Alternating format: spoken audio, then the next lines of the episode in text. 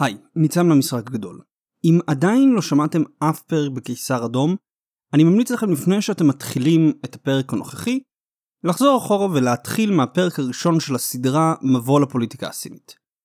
ככה תוכלו להבין יותר טוב את הפרק היום, וליהנות מכל הפרקים שהיו לפניו. אז טיפ קטן שלי אליכם, ובואו נתחיל בפרק. למדנו את הגאו-אסטרטגיה של סין. ראינו את הממלכה התיכונה נופלת אל אנרכיה ומלחמות בתקופת מאה שנים של השפלה, וראינו איך היא קמה מחדש כמדינה קומוניסטית. עקבנו אחר מאבקי הכוח בצמרת המפלגה והעלייה של הקיסר האדום, שי ז'אנפינג, למרכז הכוח של המפלגה.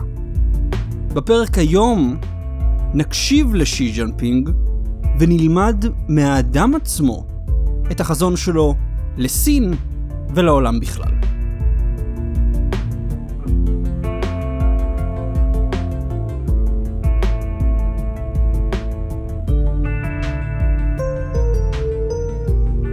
הפרק היום מבוסס על נאום שנשא שי ג'ינפינג באוקטובר 2017 בפני הקונגרס של המפלגה הקומוניסטית. הנאום עצמו הוא דוח עבודה של שי לקונגרס על חמש השנים הראשונות של שלטונו, בין 2012 ל-2017, ובו הוא סקר את הישגי הלשכה הפוליטית והיעדים להמשך. לא מדובר בנאום קצר.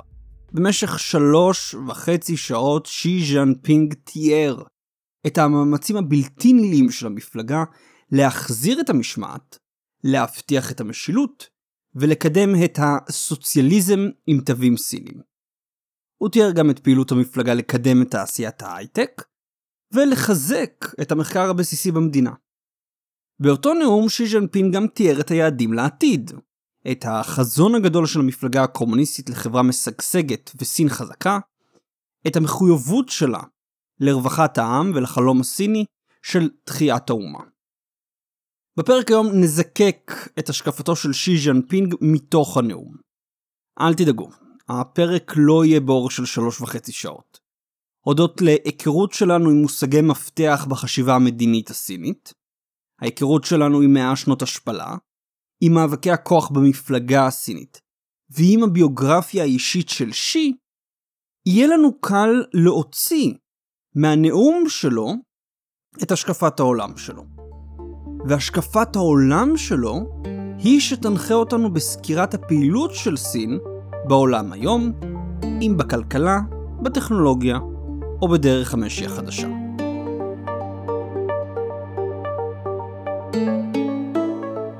אנחנו פותחים את הניתוח שלנו לא בפתיחת הנאום של שי, אלא בגוף הנאום. בתיאור של שי את ההיסטוריה של סין המודרנית. סין הייתה אחת האומות הדגולות של העולם, עם היסטוריה של מעל 5,000 שנה. אולם, עם מלחמות האופיום של 1840, סין נפלה לאפלה של מהומות מבית ותוקפנות זרה. תחייה לאומית הייתה החלום הגדול ביותר של העם הסיני בעת המודרנית.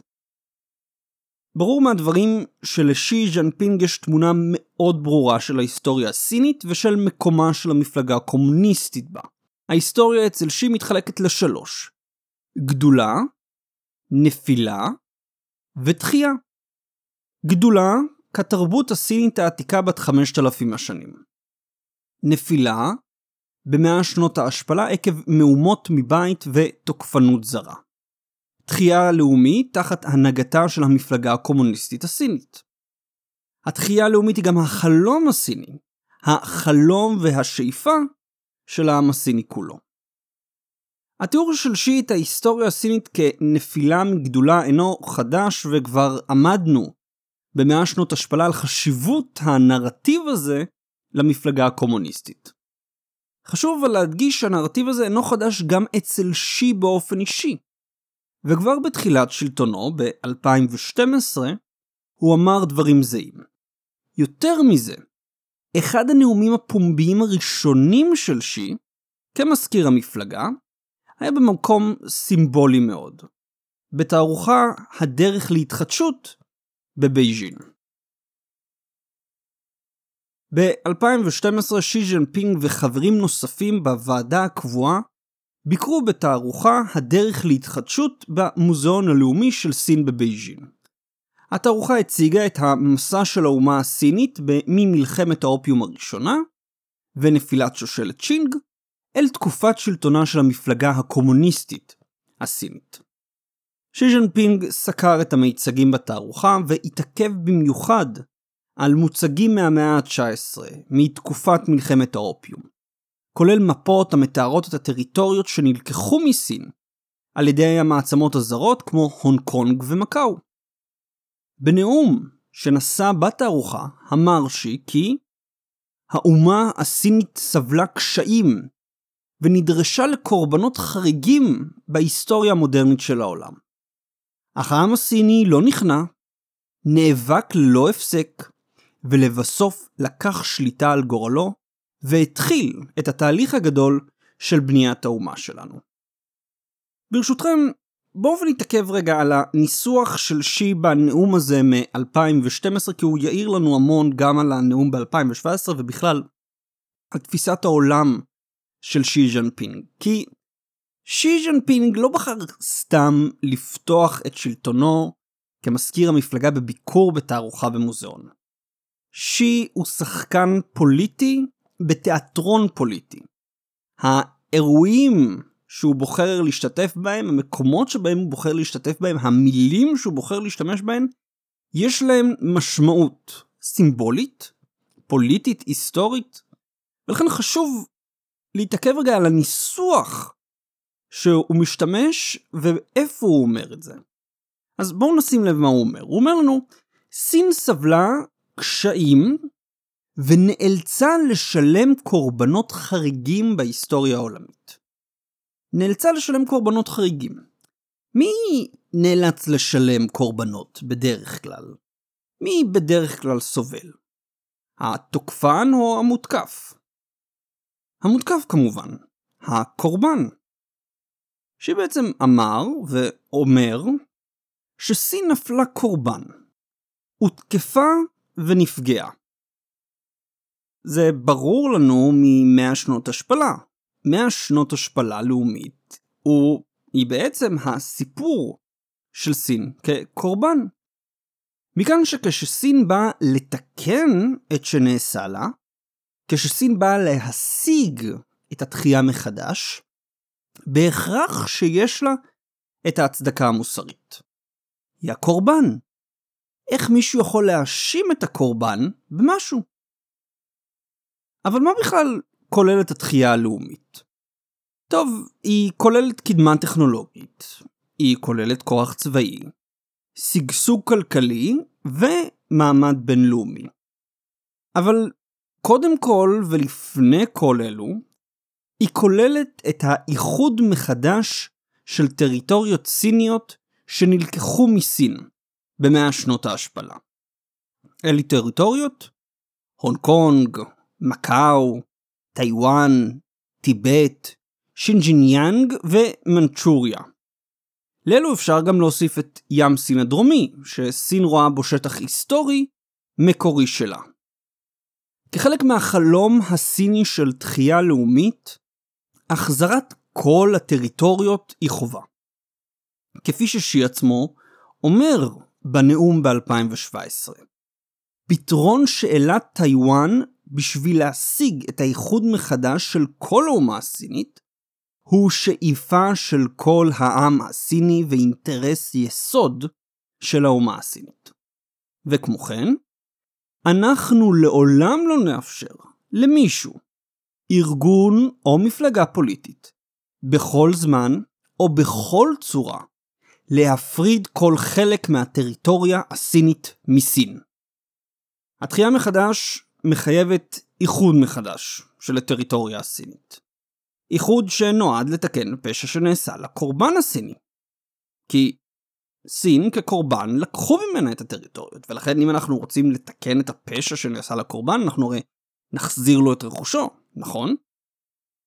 ולכן אם מישהו מתנגד לאיחוד מחדש של סין, כמו ארצות הברית, הדלאי למה, או בדלנים או איגורים, הרי שהוא מתנגד לתיקון של פשע, והופך לכן לשותף בו. שלא לומר שהוא בעצמו הופך לתוקפן, פושע ויורש של המעצמות הזרות שתקפו את סין במלחמות האופיום. מנקודת מבט כזאתי, כל ביקורת זרה על ממשלת סין ופעילותה במדינה היא לא לגיטימית, מעצם היותה ביקורת זרה. היא ממשיכה את התוקפנות הזרה נגד סין, ולכן המענה היחיד לה הוא דחייתה המוחלטת, בדרך כלל בליווי זעם מופגן. כך לדוגמה, ביוני 2016, שר החוץ הסיני התפוצץ מזעם במסיבת עיתונאים בקנדה, על עיתונאית ששאלה בנוגע למצב זכויות האדם בסין. שר החוץ הבהיר בכעס שהשאלה מלאה ביהירות ודעה קדומה, ושבכלל רק העם הסיני יכול לעסוק בזכויות האדם בסין. ביוני 2017, שגרירות סין בוושינגטון פרסמה הודעה שלעם הסיני יש כל זכות לזעום על ההחלטה השגויה. מה ההחלטה השגויה? וושינגטון החליטה למכור נשק בהיקף של כמיליארד וחצי דולר לטיוואן. למה הסינים זועמים? כי בכל זאת טיוואן היא חלק מסין, ולא מדינה ריבונית כבר 70 שנה. במאי 2019 משרד החוץ הסיני הגיב לדיווחים אמריקאים על קיום מחנות ריכוז בשינג'יאנג, בהכחשה שמדובר במחנות ריכוז, וקרא לארצות הברית להפסיק להתערב בענייניה הפנימיים של סין. אנחנו באמת יכולים להקדיש יום, אני יכול להקדיש אולי אפילו סדרה שלמה רק לכל התקפי הזעם של סין, וחוסר המוכנות לקבל כל ביקורת על ענייניה הפנימיים, או מה שהיא רואה, כטריטוריות שהן חלק מגרייטר צ'יינה. אבל אני חושב שהבנתם את הנקודה. סין היא הקורבן, היא מתקנת עוול היסטורי, אם אתם מונעים זאת, אתם התוקפן ומשתתפים בפשע. זה לא משנה אם אתם מבקרים את מצב זכויות האדם בשינג'יאנג או חופש הביטוי בהונג קונג. הממשלה הסינית דוחה את הביקורת כלא לגיטימית. כי אתם הזר, אתם התוקפן, אתם ממשיכים את מאה שנות ההשפלה הלאומית. תתביישו לכם. והיא לא דוחה רק ביקורת זרה בגלל תפיסת הקורבן, אלא גם ביקורת מבית.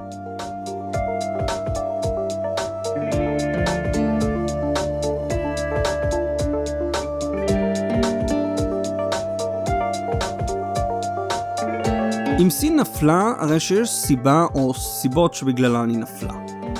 אם היא עולה מחדש, יש סיבה או סיבות שהיא עולה. הסיבות לנפילה הן ברורות לשי. מהומות מבית ומעצמות זרות. אולם מה, או מי, הצליחו להביא לעלייה מחדש של האומה הסינית. רבים הפטריוטים שהקריבו את חייהם בניסיון להושיע את האומה, אך ללא הועיל. רק גוף אחד הצליח להרים ולהצעיד את סין חזרה למעמדה ככוח עולמי. המפלגה הקומוניסטית.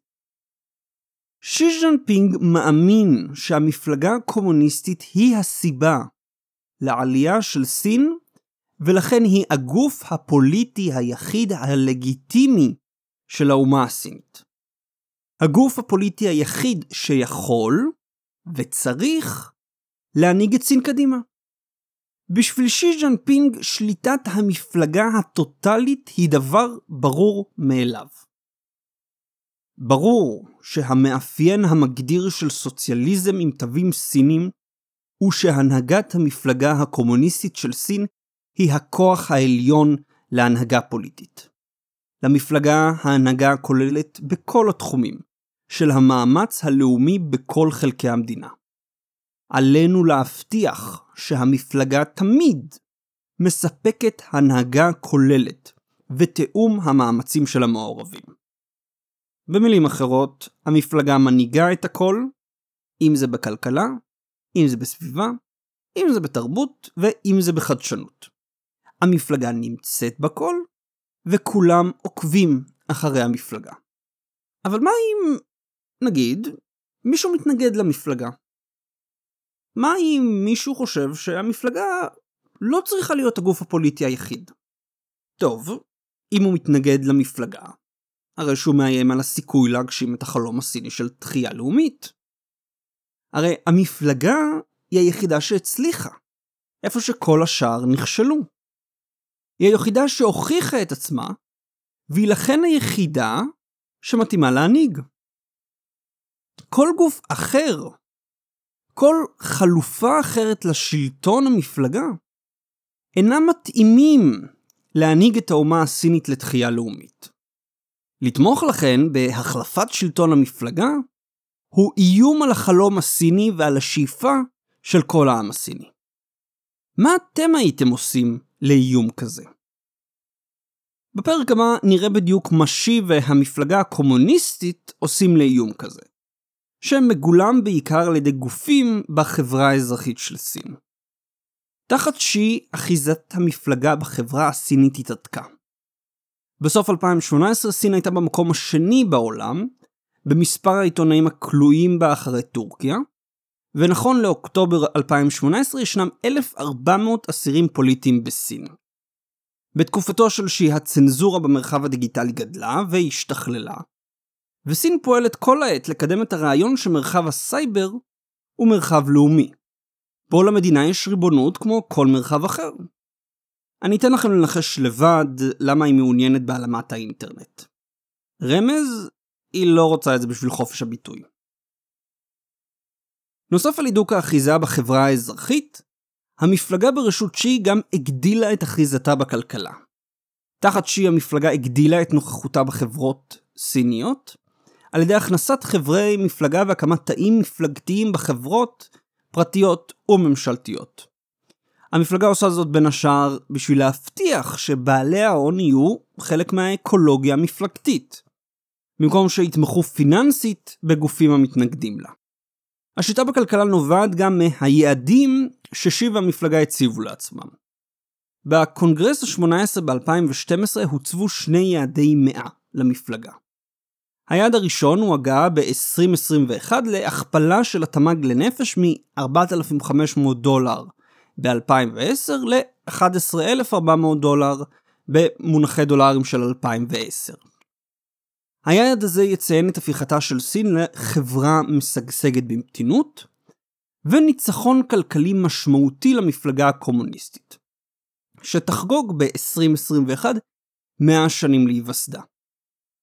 היעד השני יהיה ב-2049, ב-100 שנים לרפובליקה העממית, ובו התמ"ג לנפש מתוכנן להגיע ל-55 אלף דולר, מה שיהפוך את סין למדינת עולם ראשון משגשגת. בשביל להגיע ליעדים הללו, המפלגה הסינית צריכה להבטיח צמיחה בתמ"ג של כ-6% כל שנה, מעכשיו ועד 2049. מדובר בקצב צמיחה שמדינות מפותחות מעולם לא ראו. המפלגה הקומוניסטית מבקשת להציב תקדים היסטורי, שלא ברור אם השוק החופשי לבד יכול להשיג. לכן המפלגה צועדה קדימה. מנהיגה את הכלכלה הסינית לקצב הצמיחה הדרוש לה בשביל לסמן וי על היעדים שהציבה לעצמה. המחיר של השגת היעדים הללו הוא כבד. המפלגה אינה מאפשרת לכלכלה לעבור מחזורים טבעיים של צמיחה ומיתון, לתת לחברות פחות יעילות למות וליעילות להתרחב. המפלגה מבצעת תכנון מרכזי של המשק. תכנון שהוא לא יעיל, פוגע ביזמות ומנפח את החוב הסיני. סין בעצם חוזרת על כל הטעויות של הקפיצה הגדולה קדימה. הופכת את הכלכלה שלה לשבירה, ומגדילה את הנזק שברבור שחור יעשה בה. עוד נתעכב על הנושא בהרחבה לקראת סוף הסדרה. מדוע אבל המפלגה מוכנה לשלם את המחיר הגדול הזה? משום מנדט השמיים. כפי שהרחבתי בתחילת הסדרה, מנדט השמיים הוא עמדת החשיבה הסינית על זכותו של השליט לשלוט. השליט זכאי לשלוט כל עוד הוא דואג לעם. אבי הרפורמות בסין, דנג שיאופינג, טען שהלגיטימציה של המפלגה תלויה ברווחתו של העם הסיני. אם העם לא ייהנה מרווחה חומרית, הוא ינער מעצמו את המפלגה. שי ז'נפינג בנאומו אמר בפירוש שאחת ממטרות המפלגה היא לדאוג לאושר של העם הסיני, לנוחיות החומרית שלו ולרמת חיים גבוהה יותר. שי מודע לחלוטין שהמפלגה חייבת להבטיח את הרווחה של העם הסיני חומרית, אם היא רוצה להמשיך לשלוט בו פוליטית. יעדי המאה הם לכן לא סתם יעדים שהמפלגה החליטה לקבוע. הם יעדים שנוגעים ליוקרה הלאומית של סין ולרווחה של העם הסיני. והם אינם היחידים.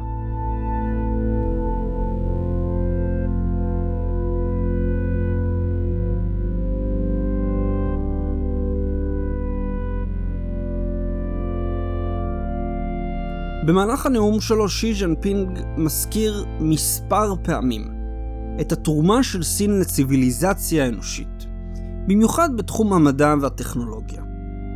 הסינים היו הראשונים להשתמש באבק שרפה ובנייר, היו הראשונים להדפיס ולעשות שימוש במצפן מגנטי.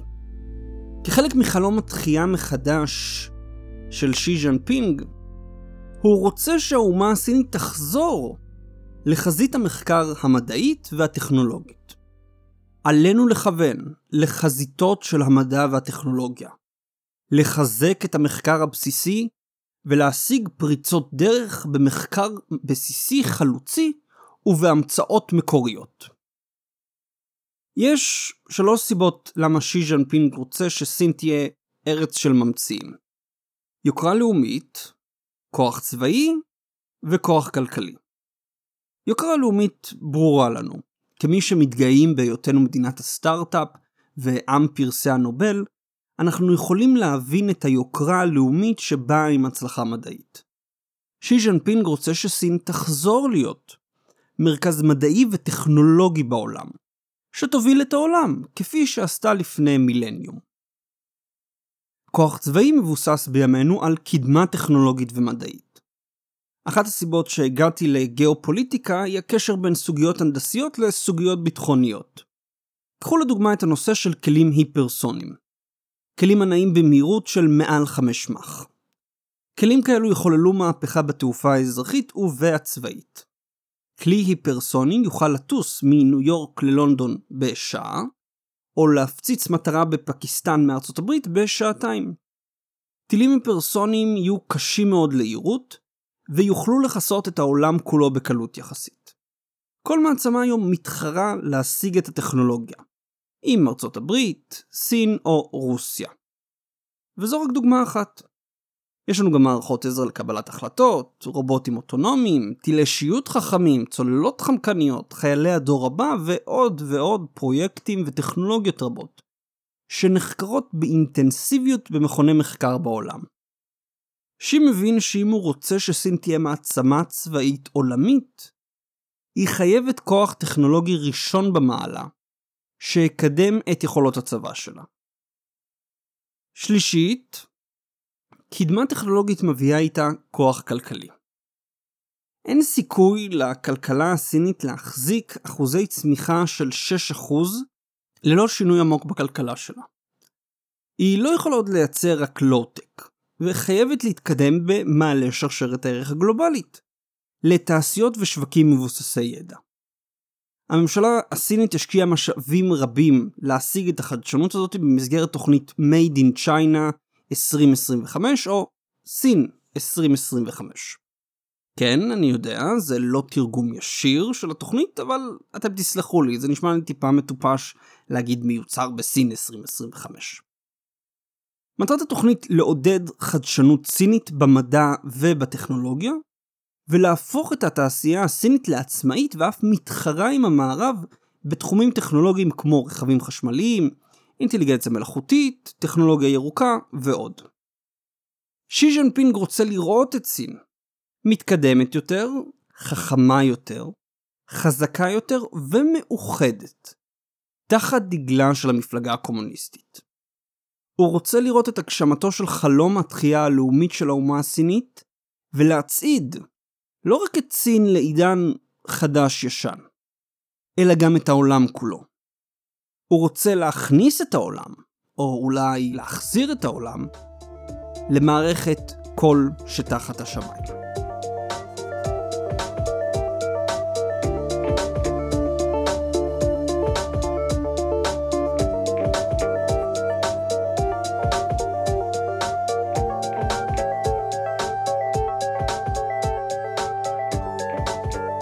הקטע הבא מהנאום כל כך חשוב שאני רוצה להביא לכם אותו באנגלית, בשביל לוודא שהתרגום שלי לא פוגע בחדות הניסוח. שימו לב בבקשה לניסוח של הקטע הבא.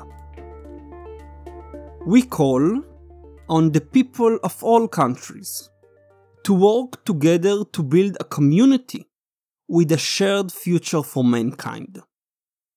We should resolutely reject the Cold War mentality and power politics and take a new approach to developing state to state relations with communication, not confrontation, and with partnership, not alliance. שימו לב למה ששי ג'נפינג אומר כאן. כי מה שהוא אומר קובר כל רעיון שסין תהיה בשבילנו, בשביל מדינת ישראל, ארצות הברית חדשה. עלינו לדחות את המנטליות של המלחמה הקרה, ולנקוט גישה חדשה של שותפות, ולא של בריתות. גישה חדשה של שותפות ולא של בריתות. מה הכוונה? הכוונה היא ששי לא רוצה לבנות מחנה כמו ארצות הברית במלחמה הקרה. הוא לא רוצה נאטו סיני, או לשלוח את צבא השחרור העממי להגן על מדינות רחוקות מהמולדת. הוא לא רוצה להיות קשור או מחויב לאיזו מדינה, ובאותה מידה הוא לא רוצה שאף מדינה תהיה מחויבת אליו. הוא רוצה קהילה בעלת עתיד משותף לאנושות. קהילה מכילה ומקבלת, שמחפשת שיתוף פעולה במקום מאבק. נשמע לכם מוכר? הקהילה המשותפת של שי היא מערכת כל שתחת השמיים של תקופת צ'ינג. כפי שהסברתי בפרק ארץ ושמיים, מערכת כל שתחת השמיים מסדרת מדינות מסביב למעצמה מרכזית. אך במקום להסדיר את היחסים ביניהן באיזושהי מערכת של בריתות, מערכת כל שתחת השמיים מתמקדת בהכרה של מדינות המשנה בעליונות המעצמה המרכזית, ובאחריות הכללית של המעצמה המרכזית לרווחתן של המדינות סביבה. במערכת כזו אין בריתות אסטרטגיות, יש קשרי מסחר ושיתוף פעולה. כל אחד מהשחקנים המדינתיים דואג לאינטרס שלו, תוך התחשבות מנומסת באחר, וכמובן תוך התחשבות באינטרסים של המעצמה המרכזית. הסדר העולמי של שי ז'נפינג אינו סדר אימפריאליסטי, או סדר המחלק את העולם לאנחנו והם. כן, אני יודע, זה טיפה שונה ממה שדיברתי בארץ ושמיים, אבל בואו ונשים לב. שוב, אצבע גישה הסינית של כל שתחת השמיים, כולם חלק מאיזושהי קהילה משותפת, שבה יש את סין, ואת כל מי שמחוץ לסין, אבל כולם חלק ממערכת אחת. הסדר של כל שתחת השמיים הוא סדר בו סין תשב במרכז העולם, משגשגת ובטוחה, ושעריה יהיו פתוחים בפני כל באי העולם. הייתי אומר שנשמע כמו אחלה של סדר, אפילו יותר טוב מהסדר הנוכחי. אילולא ידעתי שאותה סין שתשב במרכז תהיה סין של המפלגה הקומוניסטית. רודנית, מושחתת ודורסנית.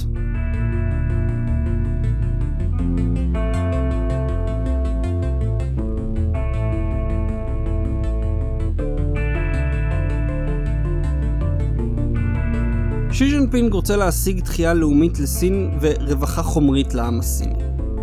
הוא רוצה את סין תחת הנהגת המפלגה, מאוחדת, חזקה, מתקדמת וצומחת. הוא רוצה סין שתשב לבטח במולדתה ההיסטורית ותושיט את ידה לכל באי העולם. מכאן אנחנו יוצאים למסע חדש בקיסר אדום. לראות איך החזון הזה מתממש ואת הצד האפל שלו. על כל זאת, ועוד בפרק הבא.